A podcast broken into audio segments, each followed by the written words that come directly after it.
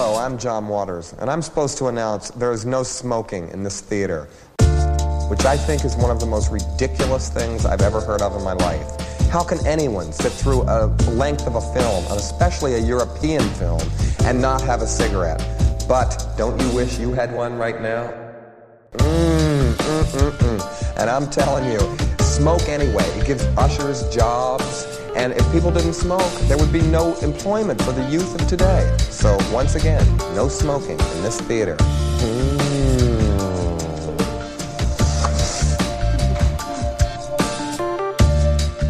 Oh It is recording right now. It is recording right now, and it looked right. Yeah. Do I sound? So Oh, I'll, man. you know what? Should we sound check The again? minute that we started recording, I heard every tiny little like bump and scrape that this fucking table. Oh Jesus! Uh, well, we can we can do a little bit of live. It live is editing. literally a Aaron, round Aaron, table, you, you're which talking is to nice. that. Cody, you're talking to that at conversational volume. However, you're going to be talking. You guys just go, and I'll I'll tweak on the on the fly So I, I don't. I shouldn't touch the table. as best you can. Try to avoid touching the table. I Yeah, that would be people have their ideal. Can we? Can we do? So the main problem here is this table leg. Just can we table do? leg. Can I? Can I kind of like? We can straddle also just here? like No, no, no, no. We're good. We're good. We're good. And then, so I'll just can you do scooch that? in like this. Okay. I'm ready. If you can do that, and I'll try not to touch the table. Are you so gonna- it's squeaky. Is straddling that table leg going to make you too horny?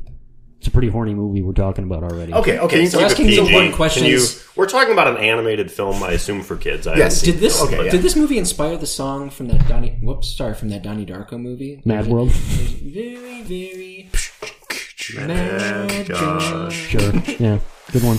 Uh, no, there is, there is, there is. Very good. There's at oh, least yeah. a, there's very, very good joke. There is at least a doll jacking off. I will insist insist on this. I will download the movie. I will make a GIF. You will see that the doll is clearly jacking off too.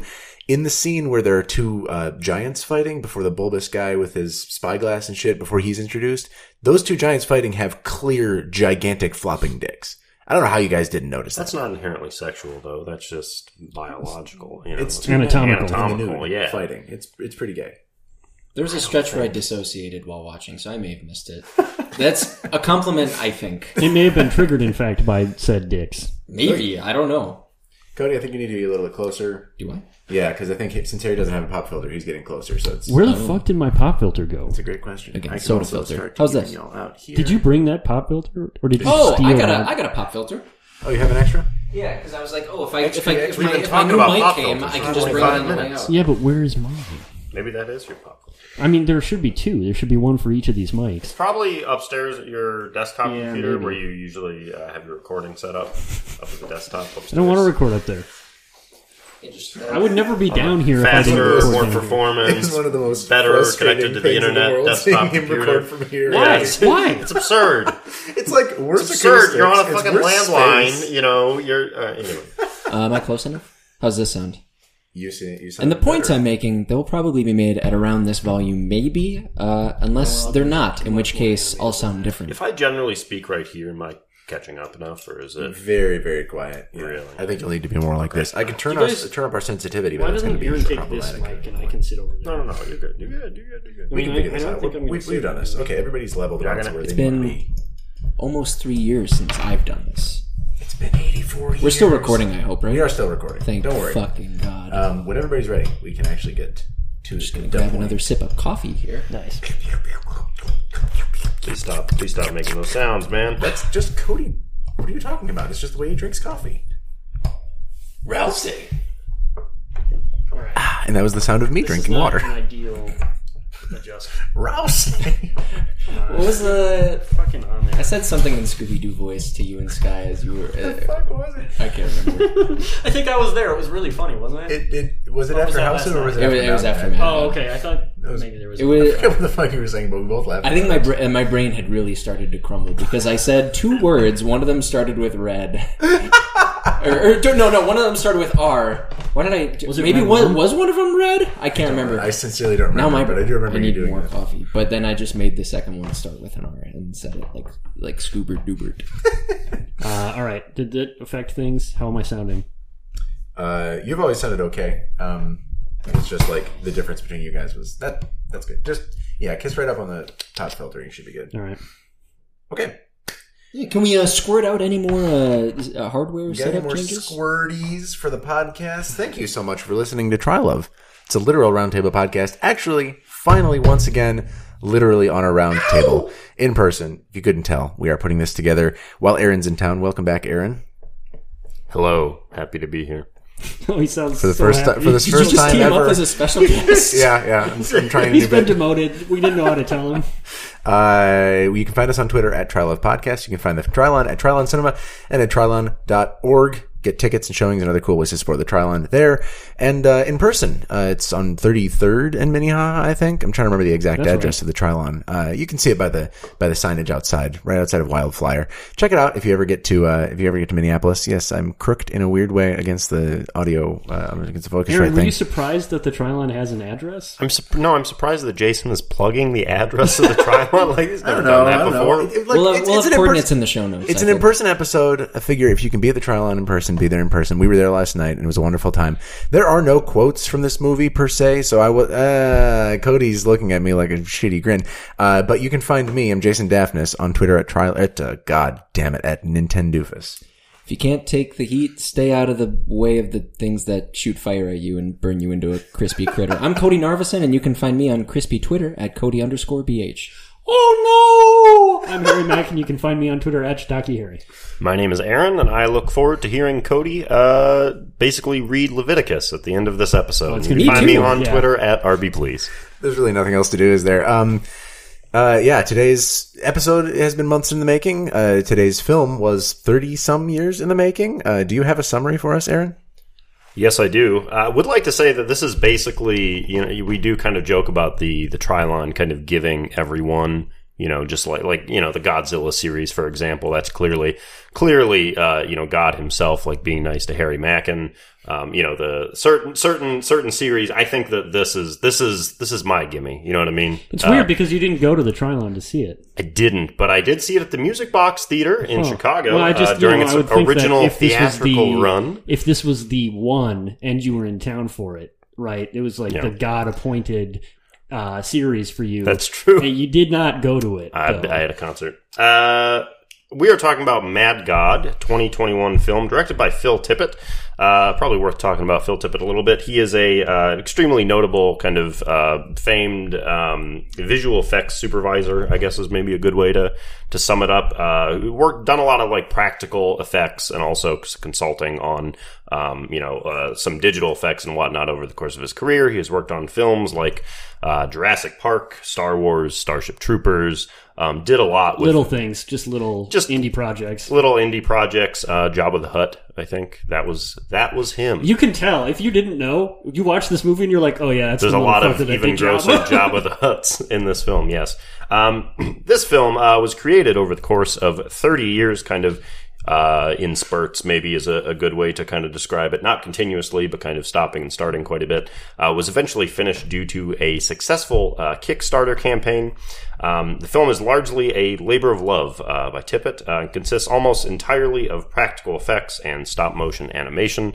Uh, I am basically saying that because the actual plot summary of this film is uh, I mean, gibberish. Uh, a figure called the Assassin descends into a hellish pit with a small map and a suitcase containing a bomb.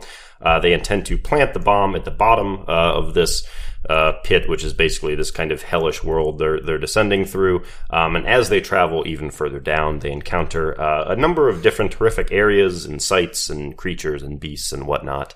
Um, it's a very weird, dreamlike movie that kind of is impossible to sum up in any sort of comprehensive way. So yes, that that is Mad God. Um, I don't. I don't even know what, where, where to go from that. Um, I like this movie is very hard to discuss in terms of like broad unifying theme. The only unifying theme that I picked out as per our per our podcast like uh, mo is like just torture, agony, uh, uh, fucking exploitation throughout. Cody said that we are going to say a certain word many times on this podcast. Likely, that word is capitalism.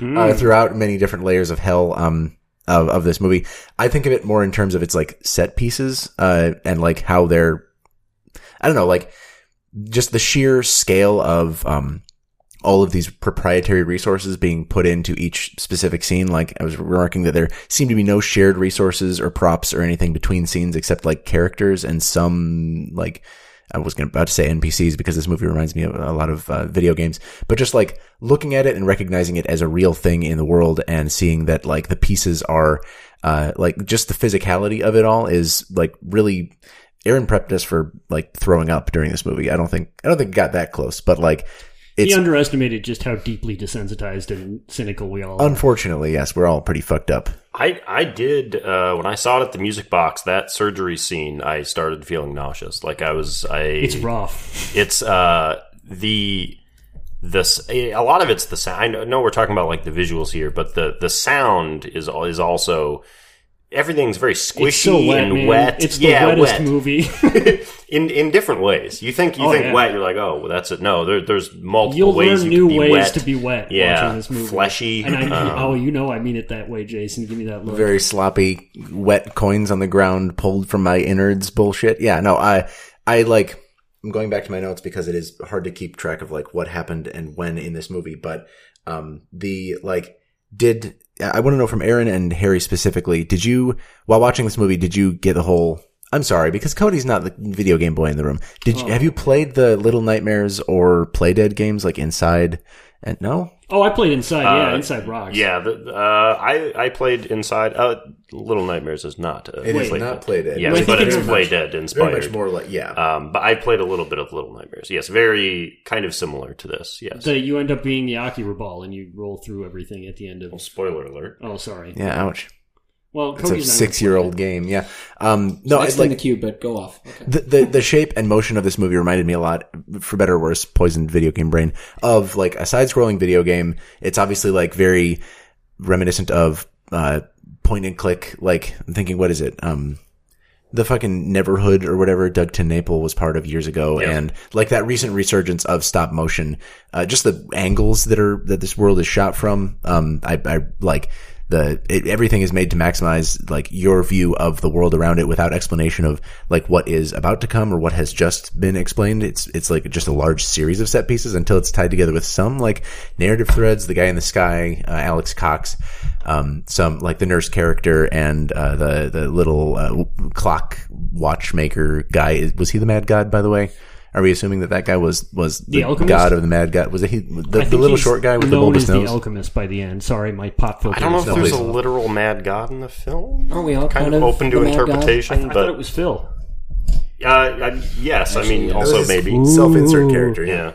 Um, I, I, I'll agree with that. I, I didn't think as much uh, in regard to like video games so much as I, I thought kind of like, um, this, this film is like a very grotesque version of like an animation showcase, you know, like those VHSs you used to be able to buy back in the day that would have, you know, 30 different cartoons on it. Um, I had one that was like four VHSs and like six hours long. Uh, and it was just like, I don't know, probably like a hundred cartoons. You know what I mean? You just like throw that on on Sundays, and it was just kind of the same thing. Of like, it is not. Uh, there is not some kind of through line between each of these scenes. It is, uh, and it's kind of reductive. There, there is a thematic one, I think, but Yeah. th- it is kind of a collection of scenes, and, Hmm. and Tippett kind of acknowledged that as much when he talked about um, when he was talking about in various interviews the making of the film. It was very much um, him kind of piecing together in the same way that someone like kind of Lynch has admitted to uh, in his films. He he very much like makes scenes and has ideas and feelings and goes for that, and then kind of pieces it together kind of after the fact. Um, which I doesn't. I'm not saying that to like devalue the movie. I think that's a valid way to work. Right. Yeah. I, re- I really love that about this movie that it did like you can just tell he had a shot and he I guess he and, and the people he was making the movie with uh, had shots in mind from the very first opening shot of like that Tower of Babel looking thing against the sun uh like and the that alone must have been an image in the in, in his head that like then fades to another image like I would love to see the storyboard. I know. That's what I was thinking during the movie was like, what a smart way to get all those ideas out as like, oh, various descending layers of hell. You can have so many different aesthetics. You can have like this bombed out city looking thing. You can have a graveyard of like combined, uh, like butcher. Um, like I'm thinking of the first time that there's like real tension in the movie is when, um, you said it's the assassin, the Yeah, main ranger guy. him, yep. Um, when he like has to hide from that monster with the big teeth and he finds the guy who's screeching like a monkey and cuts off his tail. Uh, that scene has like so many different con- conceptual aesthetics going on. There are like graves with like Christian crosses on them in the foreground. There's just detritus between him and all of those. And then in the background, there are like apartment buildings where people are being murdered and laughing and, pl- and just like concepts that he did not need to tie together necessarily with like a unifying narrative or theme per se. Just like maybe blowing up this whole world is like the point. The assassin lays a bomb. Every, each one of them that's, uh, that's sent out has something to destroy that world, but to like stage them as descending levels where it's like nothing needs to be attached to the next thing. Like It's so layered. I, I know, and it's like the time that I thought this is a really smart structure was, oh gee, it's after um, the Hay People scene where there's a big monster that comes and like thrashes one of them uh, to death, and he like crawls down into a like a trap door. Right. The, the assassin crawls down into a trap door, and then the next thing he's in is just like these incredibly intricate H.R. Giger looking like. Did you ever read Blame the manga? Uh, it's like a, the whole world is clearly not made for humans. It's made for, uh, for technology, for robots. So it's like not made for humans to move through. It reminded me of that because it's just like a series of corridors from there, uh, that then opens up Or and like closes. the Nostromo or something. Exactly, yeah. back to the Yeah, yeah. Giger. I, I don't know. Uh, this is more like thought about the structure and, and form of the film than anything else. But I think combining that with the idea that it's a mixed media movie between uh, live action film and CGI and some animation and some stop motion is just like I don't know. It feels like he found some way to make this gigantic weird ball of ideas into like a structured, formalized idea, if not a narrative. I guess it, it worked for me. Um, I think it really worked for me too. I was surprised by how thoughtful and I felt thematically consistent, at least the creature design and sort of overarching idea of this universe was. Um, everybody's been making reference. It reminded me a lot of like, um, Harlan Ellison, the sci-fi writer. Yeah, very if, much if like you can basically imagine the most cynical possible sci-fi and Nihilistic in make it, make it a worse. way, yeah. yeah, uh, he did. Um, I have no mouth and I must scream. That's probably his Oh. most famous. Um, but something that's always really captivated me about his work and like um, some of the darkest sci-fi is this idea that it, it accepts sort of as a premise before we even get started that consciousness is sort of fundamentally um, out of step with the realities of nature um, in such a way that it creates um, suffering that is literally unnatural, right? It's like these things maybe were made to, to suffer this way. They weren't made to know about it the way that we clearly do. And the, the fact that we know that we are suffering um, in this system was never supposed to happen. And there's something that is so horrifying about that. And um, even beyond that, something that I really loved about this is that I guess I went in thinking that it was going to be pure chaos, but very clearly the, and this is maybe the capitalism that Cody was talking about, so we'll get to this, but like everything that is happening in this movie has a purpose, right? It's all there. This is some horrible engine of creation and destruction, and that makes it worse than if it were purely chaos. You get the feeling that this suffering, this this horror, is driving something, Or being driven by or being driven like- by something yeah. that's the the mad god right like there is design here there is hmm. intention there is like something building here that makes it worse right? The fact that it's so beyond our comprehension. We're not supposed to know exactly what's happening here. Right. we're just supposed to know that somebody wanted this right? Or if somebody didn't want this then like something is being made. Like these are these are people who have you know like the surgeons right? They're desperately looking for something. The assassin is trying to blow this up. Everything here is doing something. Even the the fucking hay men who are created to be destroyed and to hate the fact that they're alive. Right. And I think what makes that such an interesting idea to like buttress against what you actually see in the movie is that, uh, like that, that concept of purpose, of structure, of intent marries, like, is so at odds with what you see in the movie being, um, just like detritus, trash. It's like trash world after trash world. Like very little of it seems designed. There are some areas that seem to be like former, uh, or like current living, uh, uh, uh, like situations, maybe apartment buildings or former cities or something like that. But like most of these worlds do not appear to be like, I don't, I don't know. When I think about post-apocalypse and, uh, and, uh, uh, post whatever, fictions. It's like you can see the remnants of some world or like the former glory of a thing. And here it looks literally just like somebody threw a bunch of associated trash, like like the bins at a Goodwill, you know, like things that just seem tangentially related to one another because maybe somebody owned them once. And one thing I love about that is that we see revealed at the end the reason why is because the relative period of habitable civilization before the apocalypse is moments, right? In in this hmm. universe, like at the very end of this movie, sorry to jump to the end, but like we see another layer formed, basically. I mean, maybe you can think it's in, in it's an entire another universe. To me, what was happening at the end of this movie was just the next layer uh, on top of the ah. sort of sediment of this world was being formed hmm. and it instantly is destroyed right because like there's a moment where skyscrapers are built as if by magic and then it all falls apart again right as if by design because hey guess what maybe there is some design ah, here right but okay. I, and that was the sort of final cynical turn thematically for me was this idea that the assassin we thought he was the protagonist, right? The hero. He was going to end this, right? That's what the time bomb was supposed to be. It turns out that that was all part of the plan as well, right? That all fits into the greater design of this world. Is hmm. that the assassin has a role to play like everybody else. He is the person who brings about the end of one layer and the beginning of another so that I, it can all happen again, ah, right? And so like, I really love that like this everything happens in this movie in cycles, right? We see the end of the world over and over again as we descend like Dante through these layers of hell. And then at the end of the movie, we see the next layer form and that's sort of the final project, right? It's like, oh, there is no end to this. It's just going to go on. I don't know. What did you make of all of that, I guess? Well, I was going to ask Cody because we talked a little bit about this last night. How like I saw cycles like of the um like Harry was saying. As soon as we build a, a metropolis again, at some like I guess to to go back to like the the plot purposes of this, the assassin is uh, killed for what's in his body. In his body is this infant of some kind, grounded in space The dust. Baby. Is essentially really a lot louder than the Eraserhead baby. Uh, oh, you should watch the Eraserhead again. that baby is very Is that baby loud. loud as shit? Oh, I, yeah. feel, I just remember. I just remember like pipes whirring and electricity buzzing and shit. That's all I remember from that movie. Eraserhead rocks. It- Eraserhead's pretty good. I did think of it during this movie. Um, but the baby is ground into space dust, tossed into a black hole, and there's a you know explosion of basically the new Cambrian age. Uh, suddenly becomes skyscrapers. Suddenly becomes nuclear war. Is annihilated, and we just sort of end the movie on uh like the waiting for. Uh, I I think the last shot actually is the. It's cuckoo clocks. Is it actually the Cuckoo Clocks? Yeah, it's cuckoo clock. It, I guess just before then, Speaking then of the is when they're- microphone, Aaron. Get up in Uh, there. the last shot is the cuckoo clock. Well, I, I guess now I'm, I'm taking the question that I was trying to ask Cody. I'm answering it myself. But did you think any more about that? About like what's Harry saying about that cycle? About like new layers of this world being built?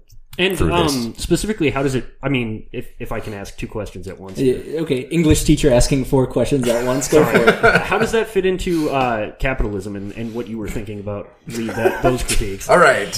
Uh, I feel that's fair. And I'm, Yeah, you said I'm it. the arbiter of these things. Uh, yes, I, I honestly I'm I'm reconsidering some things, and I, th- I'm coming at this from the perspective of I I guess where to start. I one thing I really like that when movies do it, it the idea of like we're gesturing at a broader world, we're we're world building.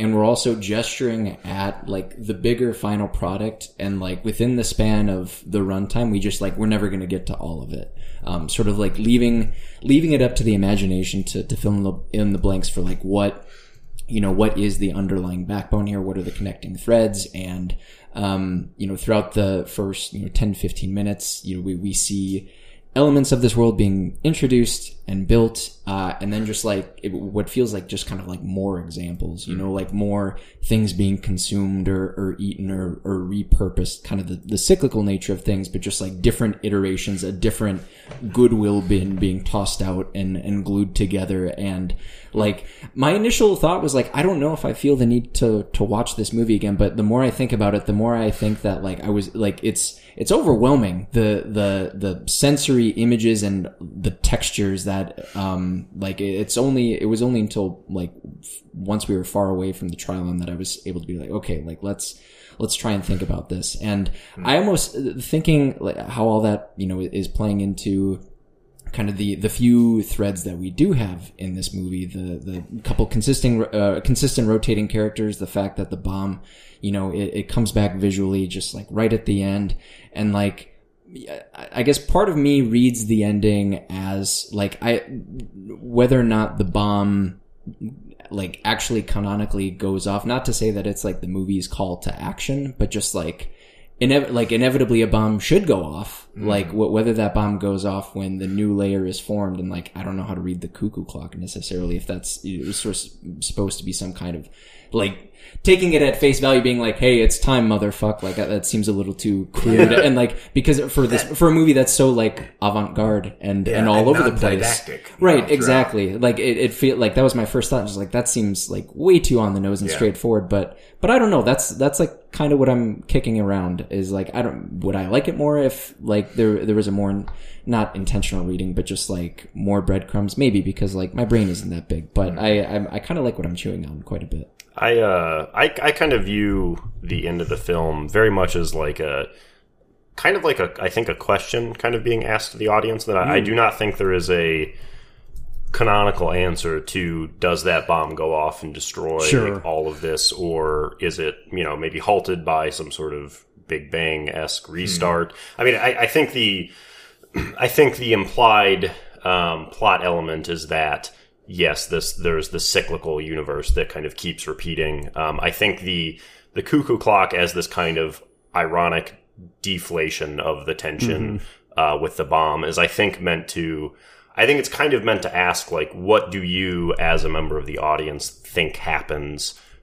Like, I think the question being asked is, do things eventually uh, reach a breaking point, or do they simply continue to just kind of uh, cycle in perpetuity? Um, I read I read it kind of as a hopeful ending, um, but that is not. I, th- I think it is very much a film where you kind of bring yourself to the interpretation of the end. What about it seems hopeful to you? I, I I think that it is eventually saying, "Hey, this bomb will eventually go off." The, Oh, fact, the fact that the ticker does eventually get to like it takes a long time, but the fact that it does hit that point, like the, even just like seeing that, I, I feel is. I think it is saying that things cannot continue Yeah. in this manner forever. That there something will kind of break, water will boil over, you know, whatever kind of metaphor. Interesting. Yeah. um, you want to use. Um, that I mean that that is kind of my interpretation of the ending. Um, but also, I, I could totally see somebody just reading it as like, no, it's just going to keep repeating. That's why there's the Yeah. the ma- I mean the the it's not really called too much attention to, but the you know the place where he, he drops the bomb uh, is just like a mountain of suitcases, right? Right, just Um, like his. Yes, uh, and it's like, is this going to be the one to Well, and- do anything different? Like maybe, maybe Right, not. and I know? don't think that this is actually irreconcilable from your reading because I do like that reading a lot. But um, it was very pointed to me that like the assassin had within him the actual material that was required to like like continue the plans Right. of the people that were ostensibly his enemies. Right, like they dig into him, they pull out all of the wealth out of his body, which is another great, not subtle uh, metaphor there you go. from Cody's perspective. Um, and then they pulled the, the, the Eraserhead baby out, right? And it's like, this is what we needed all along. So it was like, it was sort of, in fact, like, to me, I read a lot of this as like, your sort of agency, it's, it's a little bit like, um, like that Disco Elysium quote that uh, capitalism has the ability to subliminate all critiques into itself. It's like this is um, this is the assassin uh, like the last hope of humanity, like against the world, against this god. It turns out that he was actually, and his agency in this sort of like Greek fateful, tragic way, was himself an instrument of uh, continuing the cycle. However, um, I really like the cuckoo clock interpretation that you had there. Um, especially as sort of like a, it's so dramatic and it's such a break from the rest of the movie, right? was- it's almost like a, it's like the curtains fall, right? I was gonna say, as juxtaposition with the rest of the movie, I think of less of it in terms of how dramatic it is versus how like, um, I guess, I don't know, expository it is throughout the movie. Like each scene, like Cody was saying, is just like leaving so many loose ends loose. Uh, but the sort of like the idea that that is a hopeful ending is such a strong, maybe radical idea to me because the whole movie is so fucking mean. Everybody fucking gets shit on, split apart, run over by cars. Just kind like there's a whole scene, the aquarium scene near the end, where the uh, the alchemist You see the alchemist? That's what they call him on Wikipedia. Uh, they he he feeds these creatures in an aquarium of his. It's like the only beautiful thing in the movie is this one so this wonderful like sea uh like a bunch of coral and anemone and stuff uh and these two sea dwelling or like aquarium dwelling creatures are just enjoying a wonderful meal of maggots together. And By then, the way, that was that was my nauseous point. I really dislike maggots. Maybe, maybe ironically, because I'm kind of a bug guy. But uh, when I was watching that thing with its little mouth, like just slurp up those maggots, that was when I was like, "Oh man, Yeah, that that. But they're so- they're so cute. They're they are very such a cute good little time. rocks." They, Yeah, they are, and you want to root for them. And then the alchemist lets loose a spider monster of some kind, like a tiger striped spider monster that just devours one of them. And from the sidelines, the other one goes, "Oh no!" Oh, like Mr. Bill. Mr. Bill, yes, It's 100%. very funny. Like I do think this movie is quite funny at times. You know, in, in a very dark way. Yeah, in like in like a very. Me- I guess I'm just used to watching movies recently where it's like we don't need to be mean to like communicate these ideas, and it feels necessary that this movie is like, oh, this is this is just a torturous, exploitative place, level after level, no matter how inhabited or uninhabited Right, it is. which it, is- it bears the mark of just trademark. Uh, sardonic, hateful and like shit every level. it's level. planned it's planned cruelty right it's like this is not a nature thing this is like very clearly like a post-industrial sort of like mechanized instrument engine for causing as much sort of like almost ironic some sort of like almost bitterly humorous cruelty as possible right and it's like I think that that therein lies some of the capitalist critique, right? It's like here we have Yeah. designed something that is like more savage and horrible than than nature itself could ever possibly hope to be, right? It, it is also, I think, worth noting that, that Phil Tippett kind of has talked about some of that stuff during some of the, the kind of the press runs for this film. Um, you know, he he very much said like this film is not putting forward like any specific like philosophy or ideology. but but- everybody says that. I know, I, but but he also does talk quite a bit. I mean, so he he's a. I mean, I, I wouldn't put like a label on his like political opinions per se, but you know, he talks quite a bit about uh, his work with Paul Verhoeven, who he said he shares quite a lot politically with. Um, Makes I mean, so much fucking sense. I know, right? Um, and like, yeah, once it's like he's worked on RoboCop, on Starship Troopers, like he he does seem, you know, a lot of that. I think uh, maybe unconsciously, but like very much like drove uh, this film. I mean, in interviews, he you know he talked um, very quickly, but about like uh, Palestine, for example, or um, a lot of the kind of the terrorism in the uh, the 21st century, and like how those kind of images. Um, stand out uh, as opposed to kind of a lot of the images of like modern warfare um, that is we become desensitized to like images of rubble and people being killed and bombs and whatnot and how like that sorts sorts to kind of like wash over you after at a certain point. Um, and he very much wanted to make this film to kind of not do that but to have each each kind of indistinct or each distinct moment kind of stand out in It's that manner so that it's yes you are not desensitized at any moment. You just You're resensitized. it's like you get sensitized to like one, you get desensitized to like one little kind of oppression going on in this film. It's like, well, here's another kind, just gonna slip in Yeah, one. makes Here's a different Yeah. layer of this hell. Um, yeah, it, it was like what kept me going through most of this movie because again dialogueless it has no like clear narrative through line until maybe like the third act when we start to pick up after the the assassins like uh eraserhead baby um there is there's only visual stimulus to like feed on, you know, like, and just watching a single character navigate through the space. You have no idea what they know about it. His map keeps falling apart, which I thought was a really nice touch. Yeah. That, I thought it was going to last the whole movie and be like, oh, at the end, then he finally finds where he was supposed to. It's not nearly that like quaint or didactic. It falls apart in like the second scene it, it, it appears. And then later there's like a skin based map. I don't know. that was the same map, I think. Was, oh wait, because they go into his brain and reveal like, his memories for that whole second act, more or less, right? Yeah. Love that Part. I don't know. There's there's so much. That's why I think about like the set pieces is because each scene is like it moves and it goes from location to location, but I think of them each as like large set pieces. I was talking about last night with Cody about the um uh, like the square descent that he has to drive through to get down to the bottom of the place where he's going to plant the bomb. I think that's near where his em- memories end and they come back to the surgery room. But uh holy shit, like just so many cool ideas that like just grab your eyes and make you think or make you like it doesn't really matter at a certain point what they're what story it's trying to tell because again it's just connected visual ideas. Which is it's ironic too, right? Because I think that a lot of what Tippett talked about with with sort of like mass media desensitization, he's using the same techniques to sort of counteract that, right? It's like like you had said, it's all visuals. It's supposed to be overwhelming, mm-hmm. but it's having sort of an opposite effect, right? Where it's like it's resensitizing you to this horror that you were sort of desensitized to because it had been sort of like parsed out, Yeah. or you had, you didn't even realize that you had been sort of inured to it by the news, basically, or whatever, right?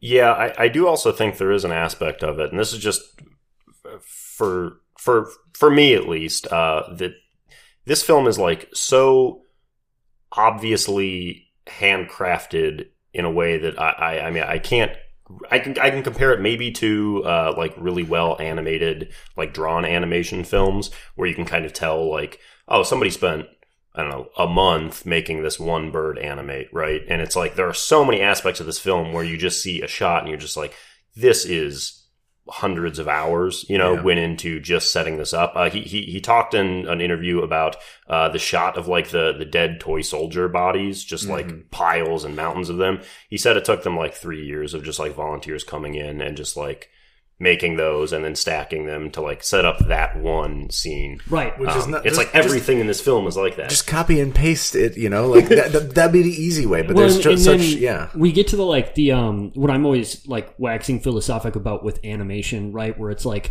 the fact that it was the labor that it was for this many people over this long a period of time imbues it with like such a like incredible importance because it's like these Yeah. people loved this enough, they cared about this enough to do this, and it's like.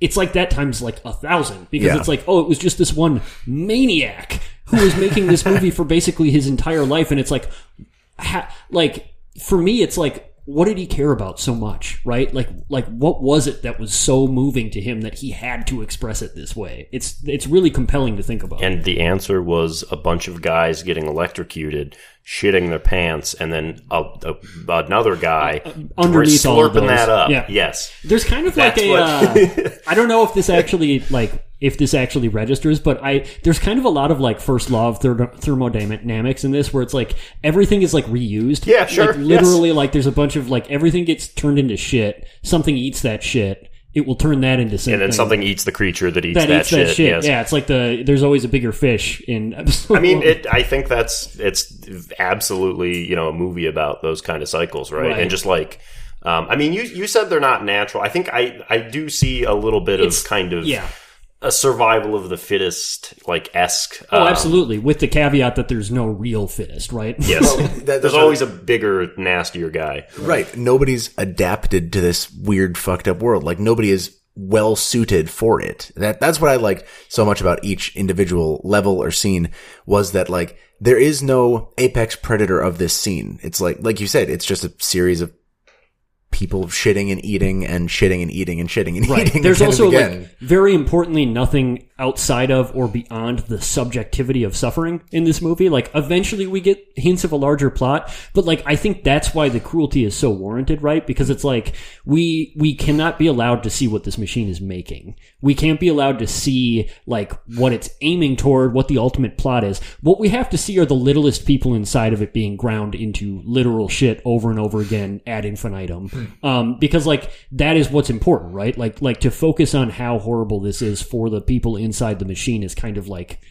the important thing. Yeah, that, that moment with the little hay figure where the assassin is brutal, going in through the trap door. Oh, it's so sad, you know? It is brutal. Oh, that's right. And then I like, I'm sorry, but it is also funny where the creature just keeps jumping on Oh, top of his corpse. And it's just like, he's already dead, It's come so on. funny, but it's like, no, he's not dead. He's, he's feeling He's each and every single one of those. Right. It's completely different from the other, like, you know, hay figures. There's a faceless drones is what Wikipedia. Yeah, calls it. yeah, Whatever, yeah, whatever, whatever the fuck. Um, just uh, when you know, because their means of adapting and is to you know, like not feel the suffering as much as possible. They try to, you know, they, they Die as fast as possible. they die as fast as possible. They, in whatever ways that their brains can like dissociate from the moment, like they do that. Um, and that's, I, I really liked the cadence working up to them because we see, yeah, like the, the legless creature getting, you know, begging for its life and then getting sliced and diced and, and whatever. And then it just, you know, pivot to this new set piece with, there's like a lot of things that, you know, uh,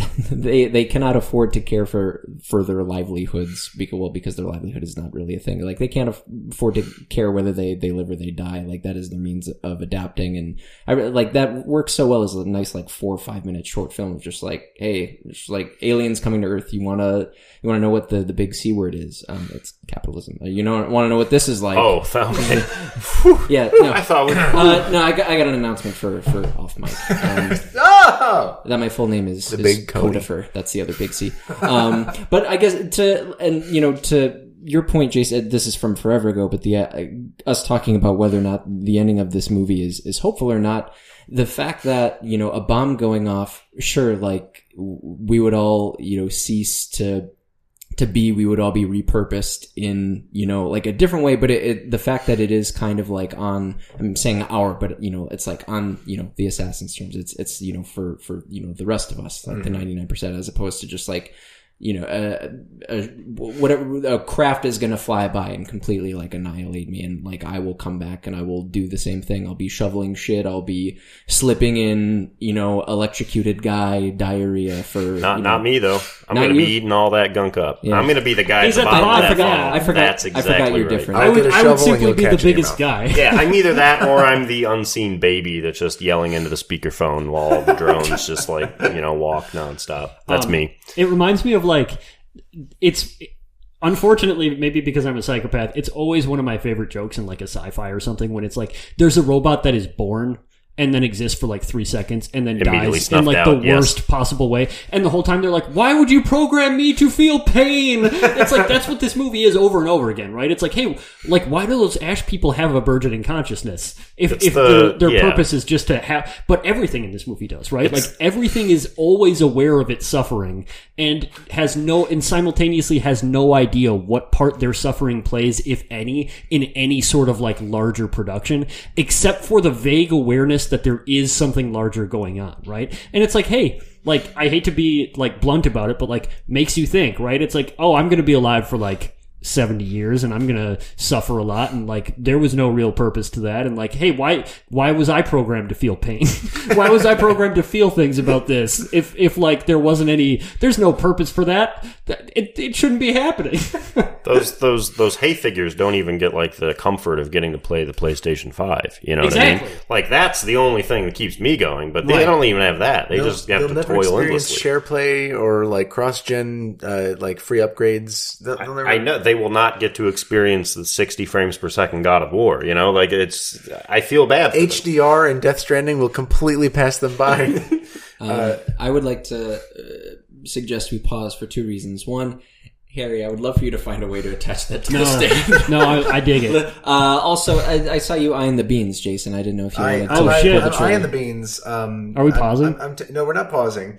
I, I refuse to pause, but I am taking a timestamp because I'm going to get bean boozled. I'm going to. Oh, shit. That's myself. fucking wow Uh, I would. I would open up the I think floor to anybody des- else. me- describe should I, uh, describe the nastiest part of the movie to you as you eat the bean Okay, I need. To, I, need to, I need to flick the bean real Folks, quick. we're talking about a movie that is about suffering, and in order to kind of replicate that feeling, we are having Jason uh, eat a bean boozled uh, jelly beans. Please stop.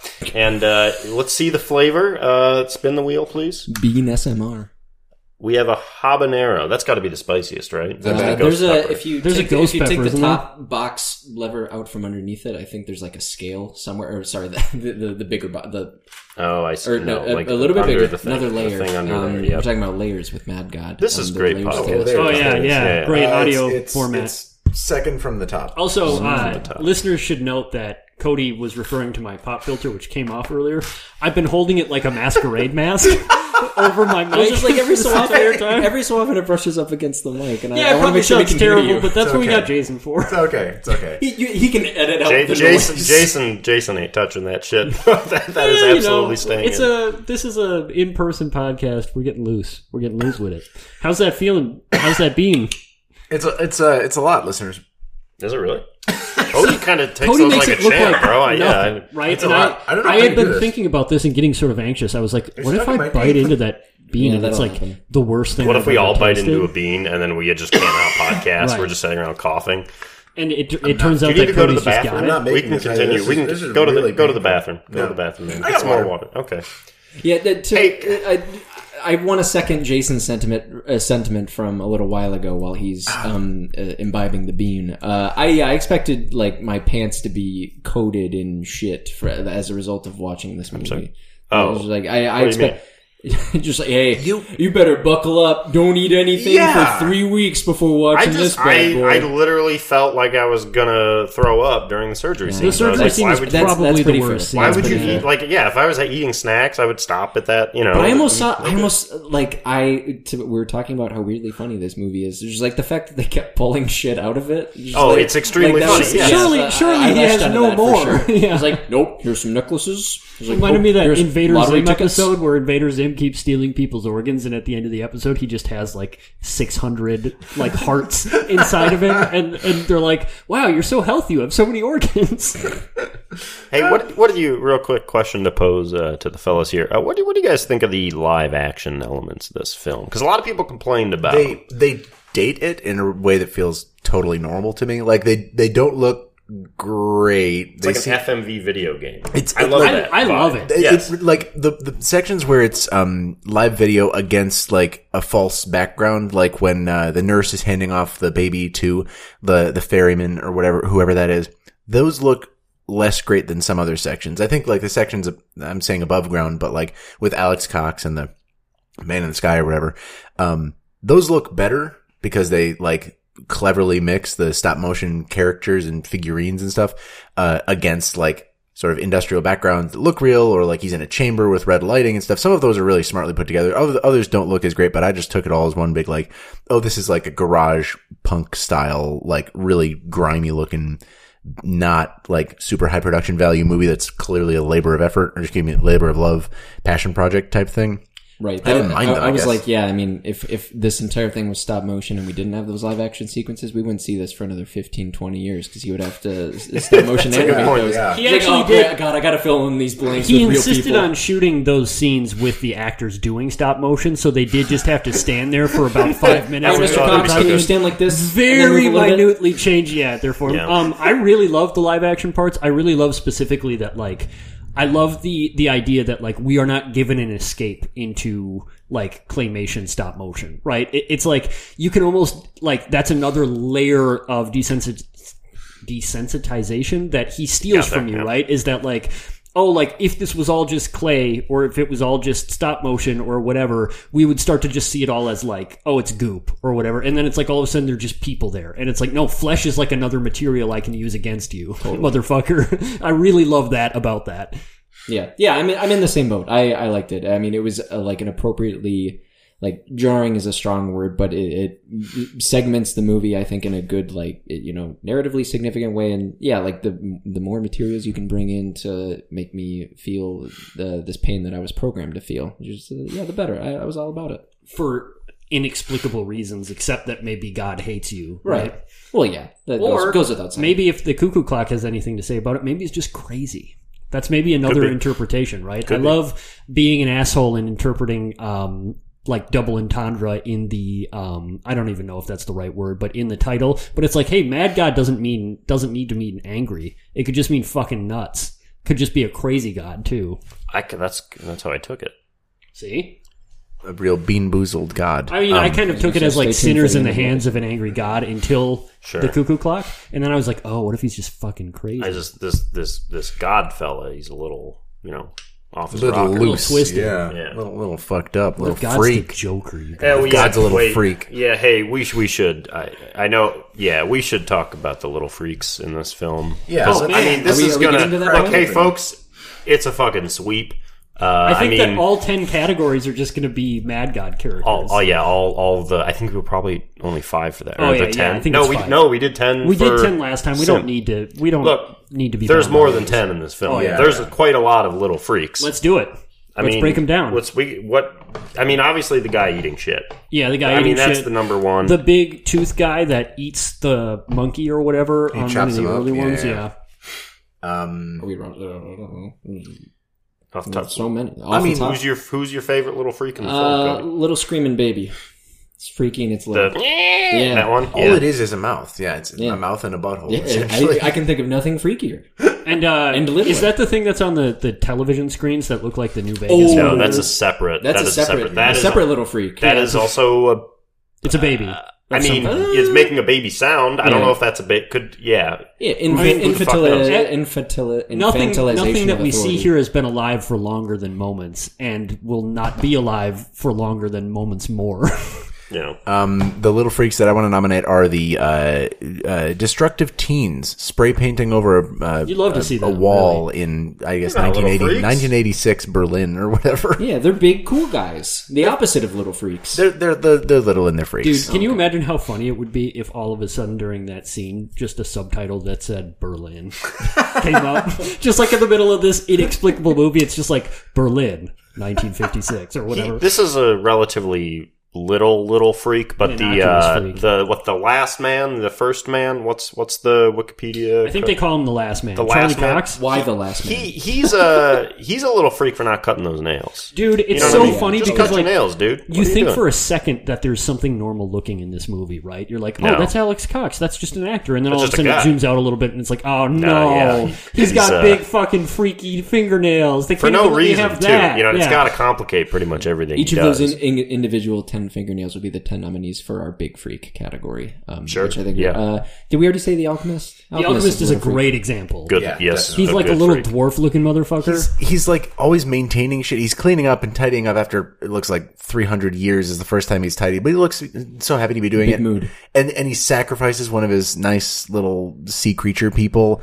the Uh, sea creatures themselves also two great little freaks. yes. Oh, I mean, not little. Freak. Well, he, They're he's- slurping he's- up he's those got- he's got maggots. He's got back. Maggot no, that's brains, just what I- creatures eat. Animals just eat little worms and shit. It's fine. They The maggots, prey. those are all uh, little little freaks, No, right? maggots are not little freaks. What about what about the sh- the shit shoveling guys with with the huge dongs that get zapped by by the alchemist? No, the the guy who the the alchemist zaps them with the electricity. Okay, then yeah, I would say I don't think they're freaks. What about the fucking Nosferatu guy that brings the the assassin baby? I fucking loved that. That's probably really one of my rad, favorite yeah. characters, and it's like half stop motion, half like wispy underwater tendrils thing. I really love that. I'm gonna character pause to say that I said to Jason last night, uh, or last night, uh, the other night, last, Last night, night, yeah. Jesus Christ, Yeah. last night out, outside the Trylon was like, I'm like, I don't know if I'm gonna rewatch this, but if anything, I need to like re-look at some of these things because I'm gonna feel like an idiot trying to describe some of these. Y'all are doing a great job, but it is like, oh yeah, the motherfucker that looks like this, and he's like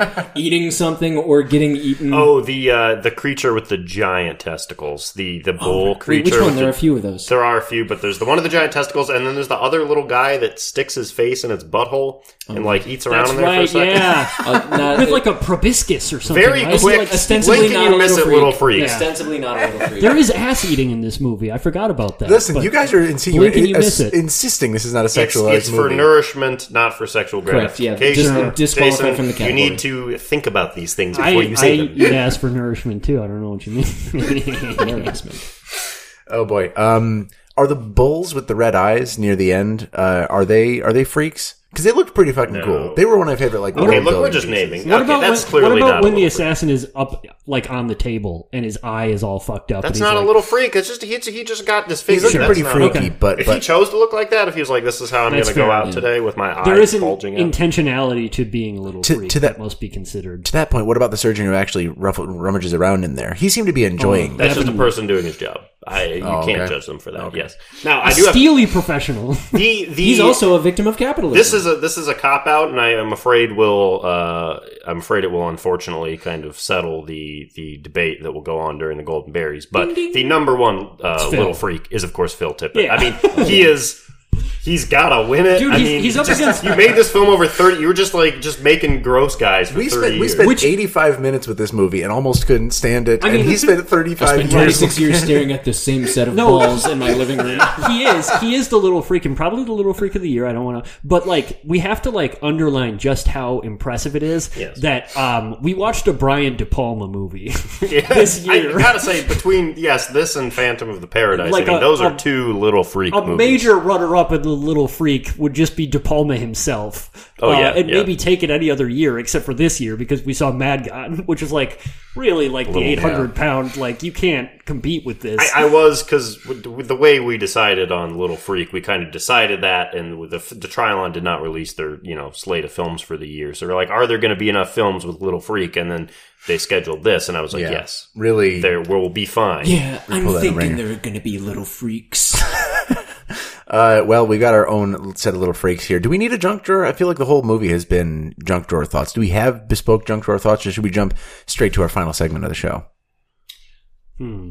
Um, I don't have any junk drawer thoughts. Is what I mean to say. I mean, I would probably just reiterate, but I, I do really like the idea that secretly everything that I'm doing that I think is um, opposing something or is making the world a better place is actually part of an elaborate conspiracy to make the world a worse place. Because that's how I feel all the time. So, uh, thank you, Mad God. Seems a little eyebrow for the junk drawer, but you know what? The world is a twisted place. I'll take it. I got nothing. The world is a twisted place. Um, and we have uh, one joyful thing to do in it, and it's uh, I'll let Harry uh, help introduce it. Oh man, this is my PS5. It's the segment that we like to call Cody's Noties. We were so fucking the on best same. it's ever Because we were sounded. in the Yes! same room. Let's go. Go figure. I wonder why that was that way. Um, but thank you. J- I agree. It was great, and I've waited 30 long years for that introduction. so thank you for it. Um, getting my pen at the ready. Yeah, so today uh, we're going to be indulging in a little segment I like to call Dad God. Um, and unlike most other Noti segments, this is going to be a collaborative effort. I just wanted to, to see how this felt. So this is going to be a. Wait, you too? No. Oh. Get out of town. No, you three. Co- Cody is the dad god. Ah, okay. Yeah, uh, not yeah, not uh, dad god, not with a dad bod. Or remember, this is an athlete talking. Um, not that those two things are mutually exclusive. I was also a stats major, but in, in any case, uh, what are yeah, what y'all are gonna do is uh, um, you're gonna pay attention to me, and you're gonna use your combined mental strength and energy and intelligence. Uh, I'm ramping because I'm trying to make eye contact with y'all while also looking at my prompts. So this is really strange. Uh, we're doing this in person. Um, you- you're just gonna uh, listen to some prompts about cinematic dads. You're gonna do the best you can.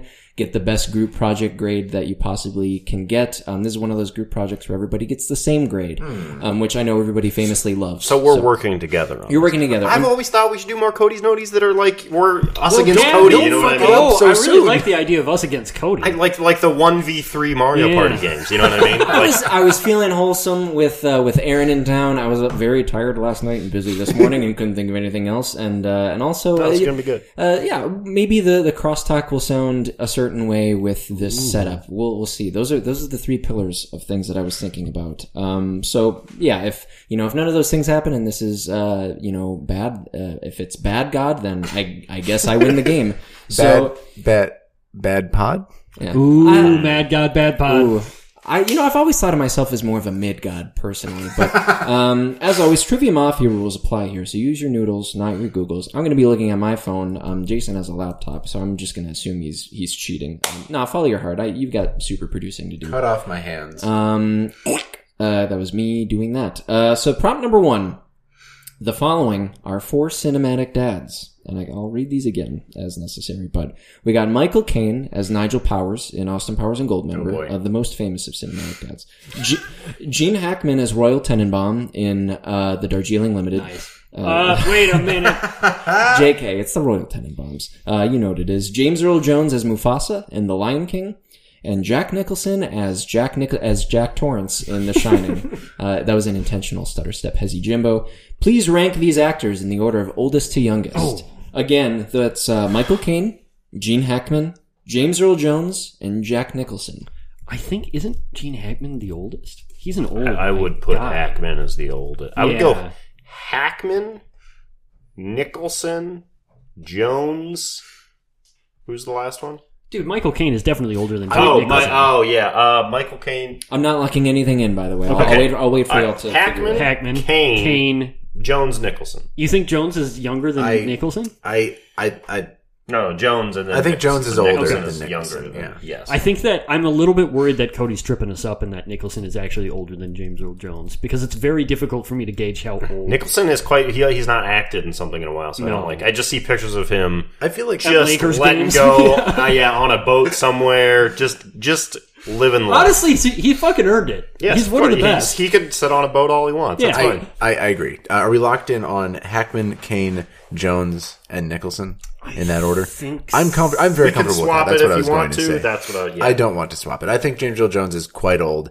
But James I Earl think those Jones guy- just other guys are. retired from from voice acting. Well, And Ha- the- but the problem is he's been voice 60 acting. years old for like 50 years. James right? Earl Jones. I, I, that's how I feel about him. I feel like he was 50 years old in A New Hope.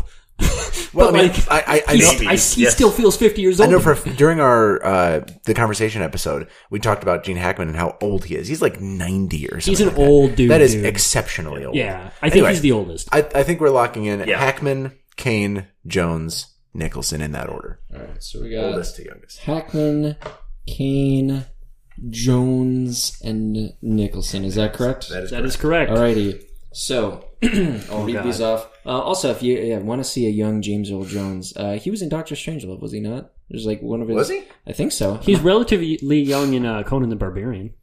Oh, I just added that to my watch list. Okay, I gotta watch that too. Um, in any case, so I, I will now read off the the correct list of these daddies from oldest to youngest. Uh, in the oldest slot, um, king shit, it's Gene Hackman. Um, he's 92 as of now and until January. It's 5th. amazing he's still alive. Dude, I mean, don't even say it. I'm. But- come right, on. but, like, no, it, it right. is, But yes, he he looks like he has not been the healthiest. Do You know what I mean? He seems like a very uh, bacon and eggs every morning. he kind of looks the way he looked in the conversation in He is, 1974. he is mopping up that bacon grease with a piece of toast absolutely every single day. If I was in the French Connection, I would also do that every ding dong day. Yeah. Um, number two, the second oldest of these is James Earl Jones, Oh, who is 91. See, 91. the thing is that so old. Black men age so much better than white dudes do. That was what got mm. us. Yeah, is that Gene Michael Hackman Caine is looks like just- he's like fucking a million years older than James Earl Jones. Yeah, uh, Michael Caine. That's crazy. Please Right, continue. it's That's crazy. crazy. I I gotta find out how That's old these crazy. guys. Uh, number th- uh, number three is uh, Michael Caine. Michael Uh, this half-assed Michael Caine. Uh, He's 42 years old. he is uh, 89. Haha. Um, and uh, last but not least, Jack Nicholson, who's indeed just uh, a sprightly 51. You know, you look at no, no, he's 85. Dude's old. Uh, they're all old. Um, so yeah, two points. Wow. That's pretty good. Yeah, not good. yeah, good one. Yeah, good, yeah, good. So I, I only got three of these. I wasn't sure how this would feel, but we, we got three of these. So you got two more. Um, we got two points that time. I don't know what to since this is collaborative. Nobody's being pit against. Well, yeah. Well, you said you Just- versus me. So yeah. Cody, What if we give get above fifty percent at yeah, the end of it? Like, We- give, I- give us a grade and then do something uh, mad god horrible to us if we don't pass. how about it? Just y'all get above uh, fifty Not percent, uh, and I'll buy y'all around when we go out tonight. Know what I'm saying? Know what I'm saying? Uh, try fireball love the- shots only. We but, try love the fucking sauce. Uh, there will be a tweet, maybe, if we remember to do it. If Look we aren't, out. try loving the fucking sauce too much. Um, in any case, uh, number two, the following are four cinematic dads. Got uh, Sean Connery as Professor Henry Jones in Indiana Jones and the Last Crusade. We got uh, James Earl Jones as the voice of Darth Vader in The Empire Strikes Back. Uh, double daddy over here. Double daddy. Double daddy. Pulling double, double daddy, double duty. Uh, holy buckets. Uh, Craig T. Nelson as the voice of uh, Bob Parr, aka Mr. Incredible, aka Monsieur Incroyable, uh, in The Incredibles. Voyage. And The Incredibles too, I guess. And then uh, finally, Robin Williams as Daniel uh, Daniel Hillard uh, in Mrs. Doubtfire. Um, he also plays Mrs. Doubtfire and Mrs. Doubtfire, but Mrs. Doubtfire is not What? a daddy. Yeah. what? Um, please rank these movies, those four movies, in the order of highest to lowest international box office gross. uh, again, those four movies are Indiana Jones and the Last Crusade, The Empire Strikes Back, The Incredibles. I'll say The Incredibles. Uh, 2004 is The Incredibles, and Mrs. Doubtfire from 1993. Okay, so basically, Incredibles. You think so? I think Incredibles. Yeah. Adjusting for wait, are we Wait. adjusting for inflation? No, never adjusted for Incredibles. Inflation. Got to be incredible. Incredibles. Probably Empire, Crusade, Incredibles. and Doubtfire. I think Doubtfire's thrown in there to fuck us up. Probably. Crusade was very like criti- it was critically like or sorry box office it was it was pretty big. It smashed, Well, yeah, so it was, it was all. but fucking so did Empire. yeah, I mean compared to Disney stuff. Uh, actually, Empire Technically, it's all have- Disney stuff now, motherfucker. What? Uh, right, uh, so, okay, two questions. Are we putting Empire Crusade up top? Uh, I could see Crusade. I, I think. I, think. you know, let's go Crusade. it. No, no, no, no. I'm saying Incredibles is on top. Oh, so I think third. for sure. It's number Yeah. Uh, that probably made a billion. Yeah. Right. I mean, I don't know. maybe not quite a billion, but I'm made quite comfortable saying. I feel like- that the family animated movie from 2004 made Right, more money with than inflation. else Right. here. That's Well, and also like not accounting for a, a weird thing about What the box office is that like cracked? starting in like 1995, movies just started making like insane well, that's what I more mean. money. It's- yeah, yeah. It's, it's, it's incomparable. okay. Incredibles. Do we think that for number two? Do we think that Empire or Crusade uh, made more money? I'm willing to go Crusade. I Probably think Crusade. It's the Sean third. Connery is the third film. Indiana Jones. Yeah, I'm going. Okay, how about Incredibles? Crusade. What if we went Mrs. Doubtfire threw a wrench in I'm, there? I'm going then Mrs. Empire. Doubtfire. Yeah, That I, feel, sounds- I feel like he wouldn't have put it in there. we can't. we can't. during it's his fucking prime- Empire, dude. I don't know. That movie Sorry, was did, like what year? What year did uh, Crusade and Empire? What year did they come out? I was about to say that. Oh, I didn't include those. Um, Empire was at 80. Crusade was like 89. late 80s, right? Yeah. I'm gonna put Crusade. Oh, Do you know when Mrs. Doubtfire was? 93, I think. I'm yeah. I'm look. Me personally, I would go Incredibles, Crusade, Doubtfire, Empire. That's Fine, what I would do. But that I could be. I could be. off. That's no, that's fine with me. I guess. That's what I've got I, on my Robin list. Williams was like a megastar by Yeah. '93, right? So like, I don't know. That's what I think. but I. I mean, are we fine I think. that? I, I'm I mean, locking I wouldn't be surprised if Empire's number two is what I'll say. But yes. Uh, yeah. yeah. Yeah. But given the competition here, I think we have to go Incredible Incredibles at Maybe number I one. shouldn't be second guess, guessing Star Indiana Wars. Jones, yeah. the, yeah. Let's Indiana Jones it. and the Last Crusade is number two. Uh, uh, Mrs. Doubtfire is number three, and Empire Strikes Back is number four. That's such a crazy thing to say. It really is, yeah. but but we're, Empire's gonna be about- number one with a bullet. re- re- reading these back, so we got uh, The Incredibles at one, uh, Last Crusade at two, Doubtfire at three, and Empire Strikes Back at four. This is correct. Now I'm s- now I'm really dude, our, Shut our, up. our three listeners are because like like throwing things at the wall. wasn't now. wasn't the second Pirates movie the first to make a billion? Like, Oh, I don't on, know. We can't. We, we right, that go. Oh, and there, oh, there is a daddy in that movie, right? Bo- Bootstrap Bill Turner. Because it was Uh, like Geoffrey that Rush, Dark Knight excuse were the me. first like a billion. Geoffrey so Rush the, a father in that movie? He's a daddy. the Incredibles might no, have been like a, a, father. the dad Incredibles might have been like more of like a slow burn success. Anyway, please read it. I'm worried I led us astray. All right, so here we go. Uh, in order from highest earners internationally to lowest earners, um, all these movies made a shitload of money, obviously. Yeah. Uh, so at number one, uh, with a bullet, with six hundred thirty-one million dollars worldwide, we've got The Incredible. Yes. Let's go, baby! I don't lose. Uh, at number two, with five hundred thirty-eight million dollars, we have The Empire Strikes Back. All right. all At right. number three, uh, with four hundred seventy-four million dollars internationally, we've got Indiana Jones. Last Crusade. Uh, and at fucked four hundred forty-one million, you know, close. Uh, That's, Mrs. that's Doubtfire. very That's so respectable. much that is money a for very Mrs. Doubtfire. close. I would not have put Mrs. Doubtfire just We like always try and in second guess Cody, and it, he's never fucking with us in that manner. I don't think we always like Cody slipped this one in as He a must. thing, He but I be. don't. Think, he must be thinking like, oh, they're gonna think I'm fucking He's him just up. he's I'm like not fucking 16 psychological steps ahead of us. He's like He, reverse he's the guy reverse, who reverse plays like psychology. forty games of chess at once and just goes around to each Right. board. We are I mean? all Will Graham, and he is Hannibal. Again, y'all, y'all forget. Well, the one time we did fucking Dan's detour, I think I'm pretty sure I got like no points. You know, I, I, You're not used to being on that side of it. As I in this, you know, by trade I'm an athlete, but you know, it on this side of the table, you know, I can't play the game, so I, you know, I'm just I'm, Listen- I'm coaching. I'm throwing, I'm just throwing shit out so others can play the game. Listen to episode 189 on Mandy featuring Dan Nagan and uh, fun Dan detour at the end of that episode. Welcome to Dan's detour. Just that truck sound effect that everybody uses. Oh, it's so good, dude. It's when they they leave the horn going as they drive by. Yeah. It's one of my favorite like It's the Wilhelm Wilhelm scream of car. By the Yes. way, there was a Wilhelm scream in Mad God. Yes, there was. I wrote it down. There was, Yes. yes. Yep. notice. Wasn't it one of the guy, one of the guys falling off the catwalk? It was- or I I it- was think like it was somebody almost getting background. crushed, wasn't it? Oh. It was like Yeah, I- it was. Like It- it, was not somebody obnoxious. on screen. I think it was just something you heard and it was garbled. Ah. garbled Yeah, garbled I a actually, it's like I wrote it maybe it's one of my like. I usually can't stand the Wilhelm scream. Oh, now. I love it. Oh, I love it. One of my I eat five that favorite things shit on, up. on this planet. Still I, to they're this just day, pointing at the screen. Like, yeah. If I'm Oh, not yeah, if it's I'm great. not in a theater, if a Wilhelm scream happens, I I scream. Like you, you all know this. Like I, I every time I go yes. Oh wow, It's great, and I hopefully I can be screaming yes um, when I see uh, you know either myself succeed in this game or my my uh, my friends succeed. We got to really nail this one to get over fifty percent. So you have Yeah, three total a points out of a possible possible eight. That's thirty-seven and a half percent if I did the math correct. Yeah, that's right. Yeah, yeah. Fuck it, I'm We right. got to nail Probably. this last one. Yeah. All right. So um, the third and final prompt. The following are four cinematic dads. We've got Nicolas Cage as Cameron Poe in Con Air from 1997.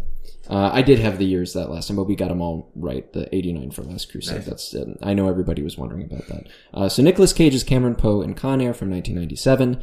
Tom Hanks as Sam Baldwin in Sleepless in Seattle from the year of our Lord 1993. Uh, Matthew McConaughey as Joseph Coop Cooper, uh, Joseph Poop Pooper in Interstellar from 2014, and Dennis Quaid as Jack Hall in 2004's The Day After Tomorrow. Please rank these actors in the order of tallest to shortest. All right, let's see. Give us the give us the actors. Yeah, one yeah, more oh time. yeah, that's right, that's So, right. Uh, we got Nick Cage, Tom Hanks, Matt McCann, and Dennis Quaid. I feel like Tom Hanks is over six feet. Yeah, I think he's maybe the tallest. 6'1", 6'2". um, I could see Quaid being pretty tall too. I don't think I- McConaughey's very tall. I want to say I put Quaid is gonna- McConaughey at the bottom. I would put Quaid either third or fourth. Sorry, who else are we about? Who's Third the or fourth tallest? We're tallest? talking about Nick Cage, Tom Hanks, McConaughey, and Dennis Quaid. Oh, Cage. Nick, Nick Cage is not a tall guy. Cage right? is. I, I think he's put him pretty above tall. McConaughey. He's got to be sub six feet. I don't think. I don't think that's he's not true. as tall as Cher is in Moonstruck. I mean, he was also twenty three. Nobody's as tall as Cher, period. Do you Hanks? grow? Do you grow a lot post twenty three, Jason? I did. Hanks, I was Quaid, four ten when I turned. Cage, 24. In what way, though, Big McConaughey. Daddy? How do we feel about that? Which one? Hanks, uh, Quaid, Cage, McConaughey. That's that. I think that's where I would put it. Uh, I I have no great reason why, but it feels weird for uh, Matthew McConaughey to be the shortest of these four guys. I I'm okay going with it because it's like we're we're running up on uh, uh, two hours, but No, we're not. What? we started at three, didn't we? Why are we Not talking right about at this? three. No. Um, I don't I don't know. Tom Hanks doesn't doesn't have tall guy vibes to me. I would put. Are you Cage crazy? Tom Hanks is so clearly tall. I I He's can't six. come up He's got to be six two. I can't come If up he's with not six reasons. two, I'm I'm leaving this place, and you'll never see me again. Okay, I'm, I'm 6'2". okay. I'm okay locking those in. If Yeah, six, Jason, but you'll have the moral victory. I can see him we guys six four. very comfortable Maybe in those in those assumptions. So I think we are He's, going with he's big. order or, from order of tallest to uh, least tall. We're going Tom Hanks, Dennis Quaid, Nicolas Cage, and Matthew McConaughey. They may not all be tall kings, but they are all kings. Hey, That's the That's right. Yeah. Uh, and reading those back, we got Hanks, Quaid, Cage, and McConaughey. That's correct. Alrighty. There's a lot on the line here. Uh, Fuck. I Fuck. so we have reiterate that we enough. have three out of eight. We need to. This is twelve. We so we need to get three of these correct Yeah, To at get least fifty three. to get percent. fifty Yeah. percent. Jesus Christ. All right. We can do it. Um. So here's the thing. Nick Cage is seven feet tall. Uh, he should have been hooping. Uh, Nicolas Cage is six foot, six foot even, six foot oh. Tom Hanks is six foot even. Matthew McConaughey is six foot even. you motherfucker! Dennis Quaid is six foot even. Uh, so you- any order you submitted is correct. First round's on me, Wow. boys. what a what a guy! Oh man. Wow. The, and the, oh, uh, but, uh, we're looking for the actual victory. Uh, it is mine because I was able to wedge in the day after tomorrow. Uh, I wondered yeah, about that. yeah, I, I- I felt that one So they are all tall kings. yeah, they're all yeah they're all Six, six, feet. foot. That's Why- the tall I king. do I do agree that Tom Hanks seems like He seems seems the tall. six two, six and four. Ma- I mean, McConaughey also seems at least like he would be six one to, to, To me. you? Yeah. Okay. Yeah, I Yeah, Dennis Quaid does not guy. seem six feet. I wa- like, just if I'm watched him in thinking about him. Dreamscape, and he's just like, Yeah. I, he doesn't seem that tall. Right. Yeah. God. Um, Well, Nick Cage I- could be four foot six or Or seven seven feet foot tall. thirteen. allowed to yeah, put the know. camera wherever they want, making some people seem taller. Well, than see, they and now are. this is a this is fascinating, right? Because psychologically, why were we so sure of discrepancies, right? Like, what is it about these men that suggests such differences? You know, Hanks wears a lot of like overcoats in his films. I think I think it's that's maybe it. the That's the '90s fashion, right? That like when I think Yeah. of Hanks, I think of like big suits, like suits that he I has a think lot of big. room. I think of Yeah. I think of I big, think I think of Joe versus the volcano where he's young, sprightly. He's I mean like kind of the McConaughey thing where they're just like string beans of people Yeah. where it's yeah like seven foot eight and like eighty five pounds soaking For whatever reason, McConaughey strikes me as somebody who's like a little scrapper. I hmm. guess. maybe it's Rust Cohle. Rust Cohle doesn't seem like he's six feet tall to me. He, he seems like he's oh, that's actually a good point. 14 I don't. inches For, tall. yeah, for for we for me for whatever reason, Rust Cohle is like five foot nine or Yeah. something. You know. Hmm. Wow. That was all I had. Yeah, uh, well- that's um. Thank you for submitting to the dad god. Hey, call us the Glad Gods because that ended really, really positively. You really pulled that one out of the hat. Very Thank nice, Cody, as always. Wonderful I, I can expend a, a less mental energy on these things if I just it's like ah fuck it, we all win. It's a gimme for the boys.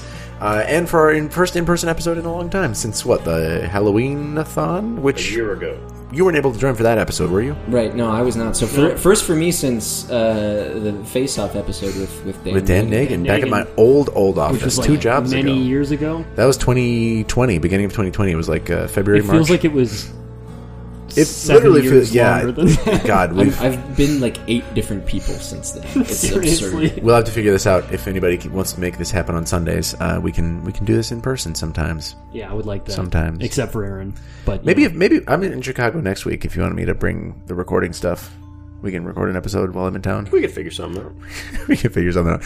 Uh, thank you so much, listener, for listening to this episode about Mad God. It is on Shudder, I believe. If you weren't able to catch it at the Trylon, uh, check it out. It is a bloody, gross, good time. Um, and uh, check us out on Twitter at Trylove Podcast. Find the Trylon at Trylon Cinema and at Trilon.org. There's a great Into the 21st Century Dystopia series playing. We're going to be covering as many. We've already got a couple of guests lined up for various episodes throughout that series. It's going to be tough to fit them all in, but we are really excited about all of them.